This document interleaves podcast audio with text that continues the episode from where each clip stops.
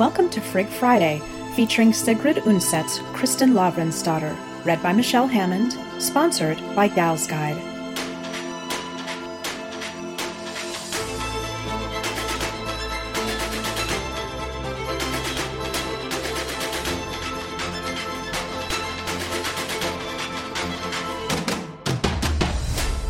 Kristin Lavransdatter by Sigrid Undset, winner of the Nobel Prize in Literature. Book 1, The Wreath. Part 3, Lavrans Bjørgulfsson. Chapter 2. On St. Bartholomew's Day, the 24th of August, the grandson of blessed King Håkon was acclaimed at the Haugating. Among the men who were sent from northern Gudbrandsdal was Lavrans Bjørgulfsson. He had been one of the king's men since his youth, but in all those years he had seldom spent any time with the king's retainers, and he had never tried to use for his own benefit the good name he had won in the campaign against Duke Eirik. He was not very keen on going to the Ting of Acclamation either, but he couldn't avoid it. The tribunal officials from Nordal had also been given the task of attempting to buy grain in the south and send it by ship to Ramstal. The people in the villages were despondent and worried about the approaching winter. The peasants also thought it a bad sign that yet another child was to be king of Norway. Old people remembered the time when King Magnus died and his sons were children. Sira Eirik said, Vietrai ubi puer rex est. In plain Norwegian, it means, there's no peace at night for the rats on the farm when the cat is young. Ragnfrid Ivarsdatter managed the farm while her husband was away, and both she and Kristin were glad to have their minds and hands full of cares and work. Everyone in the village was struggling to gather moss in the mountains and to cut bark because there was so little hay and almost no straw, and even the leaves that were collected after midsummer were yellow and withered. On Holy Cross Day, when Sira Eirik carried the crucifix across the fields, there were many in the procession who wept and loudly entreated God to have mercy on men and beasts. 1 week after Holy Cross Day, Lavrans Bjørgulfsson came home from the Ting. It was long past everyone's bedtime, but Ronfred was still sitting in her weaving room. She had so much to do these days that she often worked late into the night at her weaving and sewing, and Ronfred always felt so happy in that building. It was thought to be the oldest one on the farm. They called it the women's house, and people said it had stood there since heathen times. Kristin and the maid named Astrid were with Ronfred, spinning wool next to the open hearth. They had been sitting there, sleepy and silent, for a while when they heard the hoofbeats of a single horse. A man came riding at great speed into the wet courtyard. Astrid went to the entryway to look outside. She returned at once, followed by Lavrans Bjørgulfsson. Both his wife and daughter saw at once that he was quite drunk. He staggered and grabbed hold of the smoke vent pole as Ronfred removed his soaking wet cape and hat and unfastened his scabbard belt. "What have you done with Halvdan and Kolbein?" she asked apprehensively. "Did you leave them behind along the road?" "No, I left them behind at Lopsgard," he said, laughing a bit. "I had such an urge to come home. I couldn't rest before I did. They went to bed down there, but I took Goldsfine and raced homeward." "Go and find me some food, Astrid," he said to the maid. "Bring it over here so you won't have to walk so far in the rain. But be quick, I haven't eaten since early this morning." "Didn't you have any food at Lopsgard?" asked his wife in surprise. Lavrans sat down on a bench and rocked back and forth, chuckling. "There was food enough, but I didn't feel like eating while I was there. I drank with Sigurd for a while. But then I thought I might just as well come home at once instead of waiting till morning." Astrid brought ale and food. She also brought dry shoes for her master. Lavrans fumbled as he tried to unfasten his spurs, but he kept lurching forward. "Come over here, Kristin," he said, "and help your father. I know you'll do it with a loving heart. Yes, a loving heart. Today, at least." Kristin obeyed and knelt down. Then he put his hands on either side of her head and tilted her face up. "You know very well, my daughter, that I want only what is best for you. I wouldn't cause you sorrow unless I saw that I was saving you from many sorrows later on. You're still so young, Kristin. You only turned 17 this year, 3 days after St. Halvard's Day. You're 17. Kristin had finished her task. Somewhat pale, she got up and sat down on her stool by the hearth again. The intoxication seemed to wear off, to some extent, as Lavrans ate. He answered questions from his wife and the servant girl about the ting. Yes, it had been magnificent. They had bought grain and flour and malt, some in Oslo and some in Tunsberg. They were imported goods. Could have been better, but could have been worse, too. Yes, he had met many kinsmen and acquaintances, and brought greetings from them all. He simply sat there, the answers dripping from him. "I talked to Sir Andres Gudmundsson," he said when Astrid had gone. "Simon has celebrated his betrothal to the young widow at Manvik. The wedding will be at Difrin on St. Andreas's Day. The boy made the decision himself this time. I tried to avoid Sir Andres in Tunsberg, but he sought me out. He wanted to tell me that he was absolutely certain that Simon saw Fru Hallfrid for the first time around midsummer this year. He was afraid I'd think that Simon was planning on this wealthy marriage when he broke off with us." Lavrans sat for a moment, laughing mirthlessly. "You see, this honorable man was terribly afraid that we'd think something like that of his son." Kristin sighed with relief. She thought that this was what her father was so upset about. Maybe he had been hoping all along that it would still take place, the marriage between Simon Andresen and herself. At first, she had been afraid that he had inquired about her behavior down south in Oslo. She stood up and said good night. Then her father told her to stay a while. "I have some other news," said Lavrans. "I might have kept it from you, Kristin, but it's better that you hear it. Here it is. That man you have set your heart on, you must try to forget." Kristin had been standing with her arms at her sides and her head bowed. Now she raised her head and looked into her father's face. Her lips moved, but she couldn't manage a single audible word. Lavrans turned away from his daughter's gaze. He threw out his hand. "You know I wouldn't be against it, if I sincerely believed that it would be to your benefit," he said. "What news have you heard on this journey, father?" asked Kristin, her voice steady. "Erlend Nikulaussøn and his kinsman Sir Munon Bardson came to me in Tunsberg," replied Lavrans. "Sir Munon asked me for your hand on Erlend's behalf, and I told him no." Kristin stood in silence for a moment, breathing heavily. "Why won't you give me to Erlend Nikulaussøn?" she asked. "I don't know how much you know about this man you want for your husband," said Lavrans. "If you don't know the reason yourself, it won't be pleasant for you to hear it from my lips." "Is it because he was excommunicated and outlawed?" asked Kristin in the same tone as before.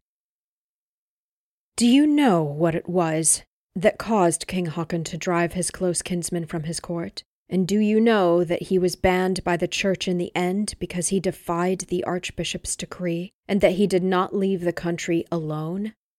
"Yes," said Kristin. Her voice grew uncertain. "I know, too, that he was 18 years old when he met her, his mistress." "That's how old I was when I was married," said Lavrans. "When I was young, we reckoned that from a man's 18th birthday he could answer for himself and be responsible for his own welfare and that of others." Kristin stood in silence. "You called her his mistress, that woman he has lived with for 10 years, and who has borne him children," said Lavrans after a moment. "I would regret the day I sent my daughter off with a husband who had lived openly with a mistress for years on end before he married. But you know it was more than merely living in sin. You weren't so harsh to judge Fru Ashild and Herr Bjorn, said Kristin quietly. Yet I cannot say I would willingly join families with them, replied Lavrans. Father, said Kristin, have you and mother been so without sin all your lives that you dare judge Erlend so harshly? God knows, replied Lavrans sternly, that I judge no man to be a greater sinner than I am myself. But one cannot expect me to give my daughter to any man who wishes to ask for her just because we all need God's mercy. You know that's not what I meant, said Kristin hotly. Father, mother, you were both young once. Don't you remember that it's not easy to guard yourself against the sin that love provokes? Lavrans turned blood red. No, he said curtly. Then you don't know what you're doing, screamed Kristin in despair, if you separate Erlend Nikulaussøn and me. Lavrans sat down on the bench again. You're only 17 years old, Kristin, he continued. It might be that the two of you are more fond of each other than I thought, but he's not so young a man that he shouldn't have realized. If he were a good man, then he wouldn't have approached such a young, immature child as you with words of love. He seems to have considered it trivial that you were promised to someone else. But I will not betroth my daughter to a man who has 2 children with another man's true wife. Don't you realize that he has children? You're too young to understand that such an injustice breeds endless quarrels and strife among kinsmen. The man cannot abandon his own offspring, neither can he claim them. It will be difficult for him to find a way to present his son in society, or to marry off his daughter to anyone other than a servant boy or a smallholder. And his children would not be made of flesh and blood if they didn't despise you and your children. Don't you see, Kristin? Sins like this! God may forgive such sins more readily than many others, but they damage a lineage so severely that it can never be redeemed. I was thinking about Bjorn and Ashild myself. There stood that Munan, her son. He was dripping with gold, and he sits on the king's council. He and his brothers control the inheritance from their mother, and yet he hasn't visited Ashild in her poverty in all these years. Yes, this was the man that your friend chose as his spokesman. No, I say no. You shall never be a part of that family as long as my head is above ground. Kristin covered her face with her hands and burst into tears. Then I'll pray to God night and day, to take me away from here if you won't change your mind. It's useless to discuss this any more tonight, said her father, aggrieved. You may not believe it, but I must watch over you in such a way that I can answer for the consequences. Go to bed now, child. He held out his hand to her, but she refused to acknowledge it and went sobbing out of the room. The parents sat for a moment in silence. Then Lavrans said to his wife, Would you mind bringing some ale over here? No, bring some wine. I'm tired. Ronfred did as he asked. When she returned with the tall goblet, her husband was sitting with his face in his hands. He looked up and then stroked his hands over the wimple covering her head and down along her arms. Poor thing, now you've gotten wet. Drink a toast to me, Ronfred. She placed the goblet to her lips. No, drink with me, said Lavrans vehemently, pulling his wife down onto his lap.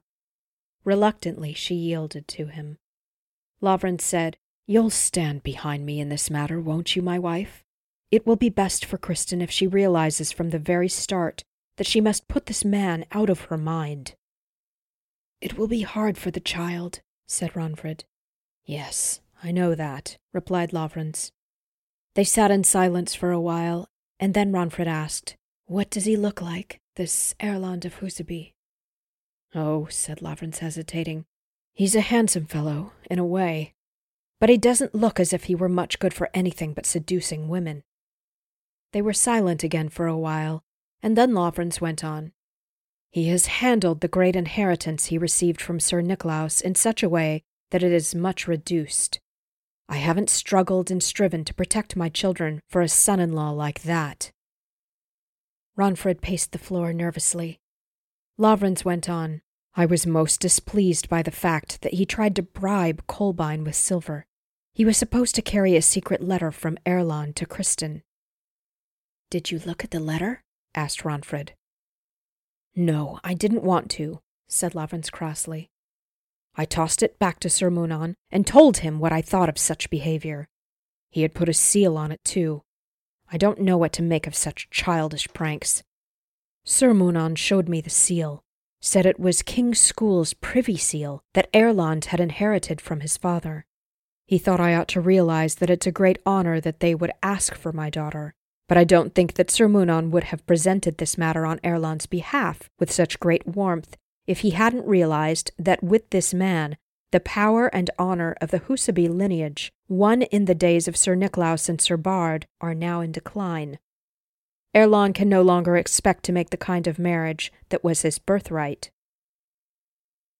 Ronfred stopped in front of her husband. "I don't know whether you're right about this matter or not, my husband. First, I ought to mention that, in these times, many a man on the great estates has had to settle for less power and honor than his father before him.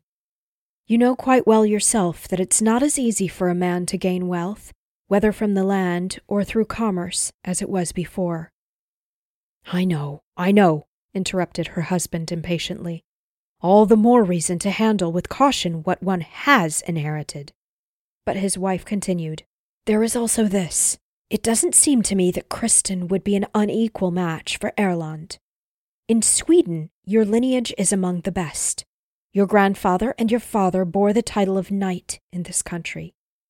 My distant ancestors were barons, son after father, for many hundreds of years down to Ivar the Old. My father and my grandfather were sheriffs of the county. It's true that neither you nor Trond has acquired a title or land from the crown. But I think it could be said that things are no different for Erlend Nikulaussøn than for the two of you." "It's not the same thing," said Lavrans vehemently. "Power and a knight's title lay just within reach for Erlend, and he turned his back on them for the sake of whoring.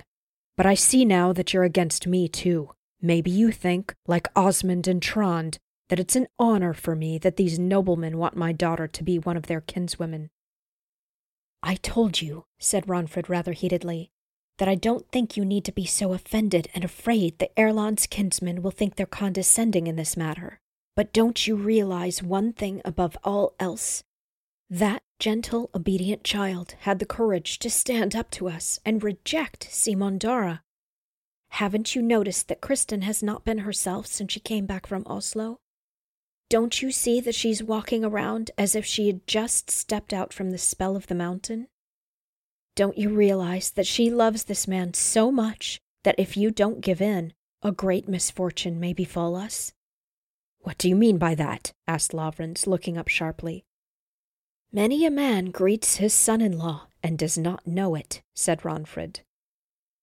Her husband seemed to stiffen. He slowly turned white in the face. "And you are her mother," he said hoarsely. Have you seen such certain signs that you dare accuse your own daughter of this?" No, said Ronfred quickly. "I didn't mean what you think. But no one can know what may have happened or is going to happen. Her only thought is that she loves this man. That much I've seen. She may show us someday that she loves him more than her honor or her life." Lavrans leaped up. "Have you taken leave of your senses? How can you think such things of our good, beautiful child? Nothing much can have happened to her there with the nuns. I know she's no milkmaid who gives up her virtue behind a fence. You must realize that she can't have seen this man or spoken to him more than a few times. She'll get over him. It's probably just the whim of a young maiden. God knows it hurts me dearly to see her grieving so, but you know that this has to pass with time. Life, you say, and honor. Here at home on my own farm, I can surely protect my own daughter. and I don't believe any maiden of good family and with an honorable and Christian upbringing would part so easily with her honor or her life. No, this is the kind of thing people write ballads about. I think when a man or a maiden is tempted to do something like that, they make up a ballad about it, which helps them, but they refrain from actually doing it. Even you, he said, stopping in front of his wife. There was another man you would rather have had, back when the two of us were married. What kind of situation do you think you'd have been in if your father had let you make up your own mind? Now it was Ronfred's turn to grow pale as death. Jesus and Maria, who told you? Sigurd of Lopsgard said something about it, right after we moved here to the valley, said Lavrans. But give me an answer to my question. Do you think you would have been happier if Ivar had given you to that man? His wife stood with her head bowed low. That man, she said almost inaudibly, didn't want me. A shudder seemed to pass through her body. She struck at the air with a clenched fist. Then her husband gently placed his hands on her shoulders. Is that it? He said, overcome, and a profound and sorrowful amazement filled his voice. Is that it? For all these years, have you been harboring sorrow for him, Ronfred? She was shaking, but she did not answer. Ronfred, he said in the same tone of voice, but after Björgolf died, and when you wanted me to be toward you, in a way that I couldn't. Were you thinking about the other man then? He whispered, frightened and confused and tormented. How can you think such things? She whispered, on the verge of tears. Lavrans leaned his forehead against his wife's and turned his head gently from side to side. I don't know. You're so strange. Everything you said tonight. I was afraid, Ronfred. I don't understand women very well. Ronfred smiled wanly and put her arms around his neck. God knows, Lavrans, I begged you because I loved you more than is good for a human soul, and I hated the other man so much that I knew it made the devil happy. I have loved you, dear wife, with all my heart, said Lavrans tenderly, kissing her. Do you know that? I thought we were so happy together. Weren't we, Ronfred? You are the best husband, she said with a little sob, pressing herself against him. Ardently he embraced her. Tonight I want to sleep with you, Ronfred, and if you would be toward me the way you were in the old days, when I wouldn't be such a fool. His wife stiffened in his arms and pulled away a little.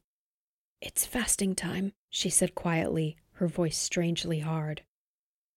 So it is, her husband chuckled. You and I, Ronfred, we have observed all the fast days and have tried to live by God's commandments in all things. And now it almost seems to me that we might have been happier if we had had more to regret. Don't talk that way, implored his wife in despair, holding his temples in her gaunt hands. You know that I don't want you to do anything except what you think is right. He pulled her to him once more. He gasped aloud as he said, God help her. God help us all, my Ronfred. I'm tired, he said, releasing her. You should go to bed now, too, shouldn't you? He stood by the door, waiting as she put out the fire in the hearth, blew out the little iron lamp by the loom, and pinched the wick. Together they walked through the rain over to the main house. Lavrans already had his foot on the stairs up to the loft when he turned back to his wife, who was still standing in the door to the entryway. He pulled her fervently to him one last time and kissed her in the darkness. Then he made the sign of the cross over his wife's face and went upstairs. Ronfred threw off her clothes and crept into bed. She lay still for a while, listening to her husband's footsteps overhead in the loft room. Then the bed creaked up there, and silence fell. Ronfred crossed her thin arms over her withered breasts. Yes, God help her. What kind of woman was she? What kind of mother was she? She would soon be old, and yet she was just the same. She no longer begged the way she had when they were young, when she had threatened and raged against this man who closed himself off, shy and modest when she grew ardent, who turned cold when she wanted to give him more than his husband's right. That's the way things were, and that's how she had gotten with child time after time, humiliated, furious with shame when she couldn't be content with his lukewarm, married man's love. Then, when she was pregnant and in need of kindness and tenderness, he had had so much to give. Whenever she was sick or tormented, her husband's tireless, gentle concern for her fell like dew on her hot soul. He willingly took on all her troubles and bore them, but there was something of his own that he refused to share. She had loved her children so much that it felt as though her heart were cut out of her each time she lost one of them. God, what kind of woman was she, who, in the midst of her suffering, was capable of tasting that drop of sweetness when he took on her sorrow and laid it close to his own? Kristin. She would gladly have walked through fire for her daughter. They wouldn't believe it, neither Lavrans nor the child, but it was true. And yet she felt an anger toward her that was close to hatred right now. It was to forget his own sorrow over the child's sorrow that Lavrans had wished tonight that he could have given in to his wife. Ronfred didn't dare get up, for she didn't know whether Kristin might be lying awake over in the other bed. But she got soundlessly to her knees, and with her forehead leaning against the footboard of the bed, she tried to pray, for her daughter, for her husband, and for herself. As her body gradually grew stiff with the cold, she set out once more on one of her familiar night journeys, trying to break a path to a peaceful home for her heart.